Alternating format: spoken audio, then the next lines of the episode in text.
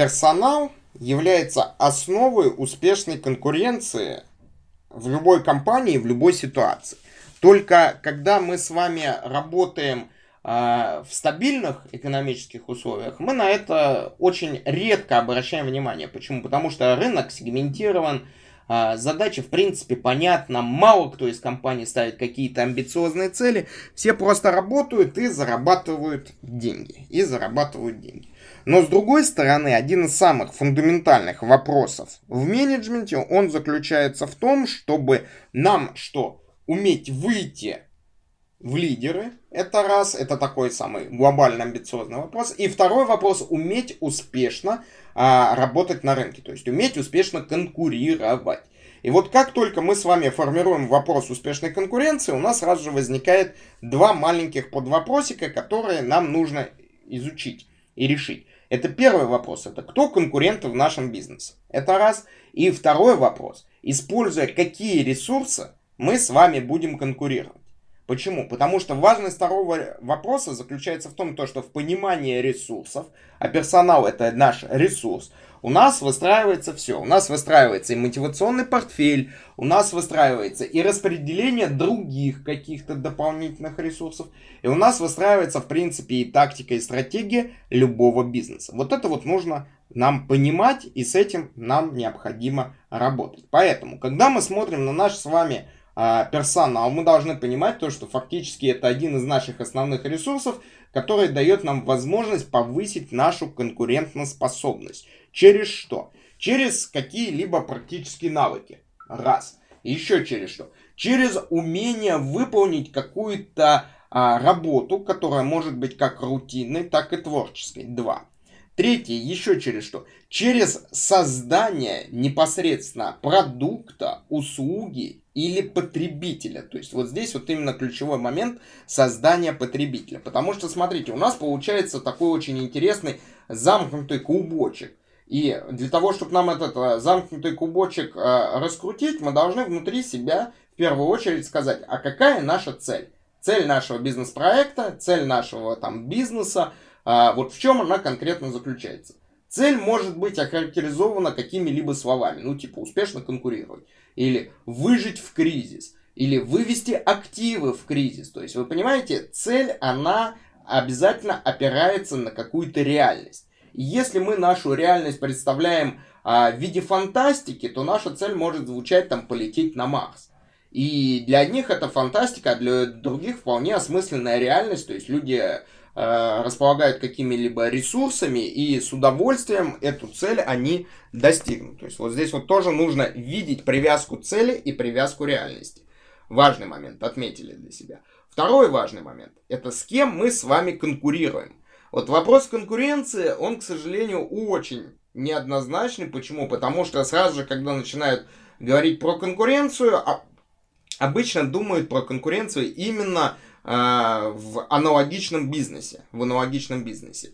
И совершают одну из ключевых ошибок. Почему? Потому что на самом деле конкуренция всегда идет за два параметра. Это параметры, связанные со временем, и параметры, связанные с деньгами.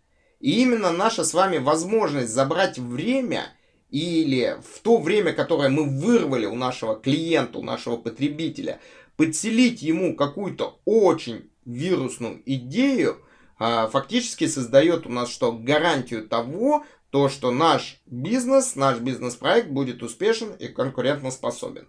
Компания BMW за счет какой-либо точечной рекламы, она вырывает внимание клиента, пусть даже на доли секунды, и фактически создает идею того, что человек должен прийти и купить это BMW. То же самое делает Mercedes, то же самое делает iPhone, то же самое делает Wildberries, то же самое делает а, какой-либо Мираторг, который размещает рекламу, которая, казалось бы, может не давать никакого эффекта, но она а, подселяет людям идею для того, чтобы в нужный момент, либо находясь в магазине, либо стоя перед выбором, человек сместил свой акцент в сторону той или иной продукции. Это с одной стороны. С другой стороны, мы с вами видим успешные компании из абсолютно того же сегмента, которые обладают очень большим объемом продаж, вполне сопоставимым с продажами там iPhone, BMW, Mercedes и Miratorga. При этом у них нет такой рекламы, а они не подселяют людям идеи, но они работают с потребителем. Каким образом? Они создают определенный набор технических характеристик.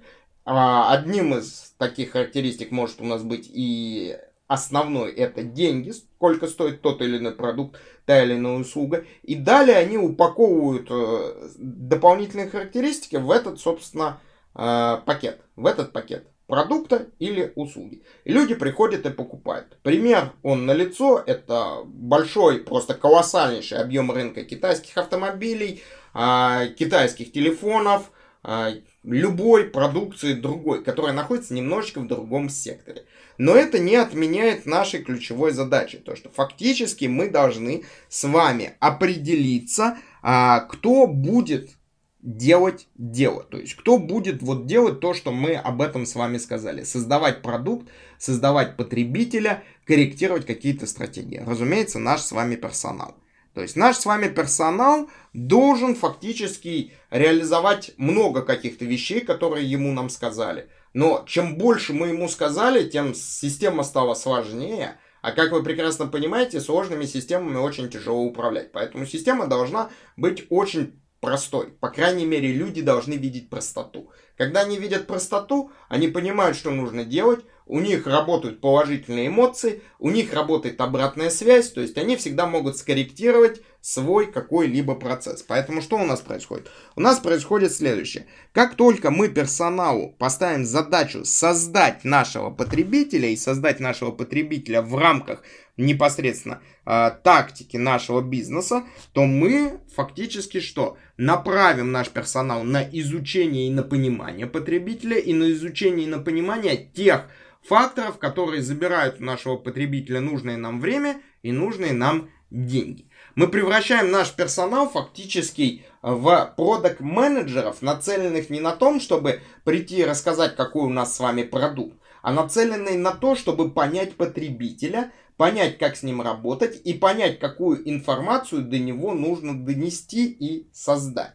Фактически мы приходим к чему? То, что каждая компания должна создавать свой информационный поток, который она будет а, выкладывать в виде рекламных роликов с большим или малым рекламным бюджетом, в виде там инстаграм-аккаунта, в виде аккаунтов в социальных сетях, в виде еще чего-либо. Но это формирует определенный фундамент у компании, а, обращаясь к которой пользователь вдруг начинает задумываться и вдруг начинает черпать оттуда какую-либо информацию. Вот это вот очень-очень важный момент. И этот важный момент, он был в принципе описан такими гуру менеджмента, как Майклом Поттером, Джеком Траутом, Митцбергом. То есть все они про это говорят в той или иной степени той или иной степени. И вот здесь вот фактически мы приходим к тому, что наш с вами бизнес целиком и полностью может зависеть от нашего персонала. А с другой стороны, он может зависеть только от нас самих или от группы людей, которые действительно формируют прибыль в наших с вами компаниях.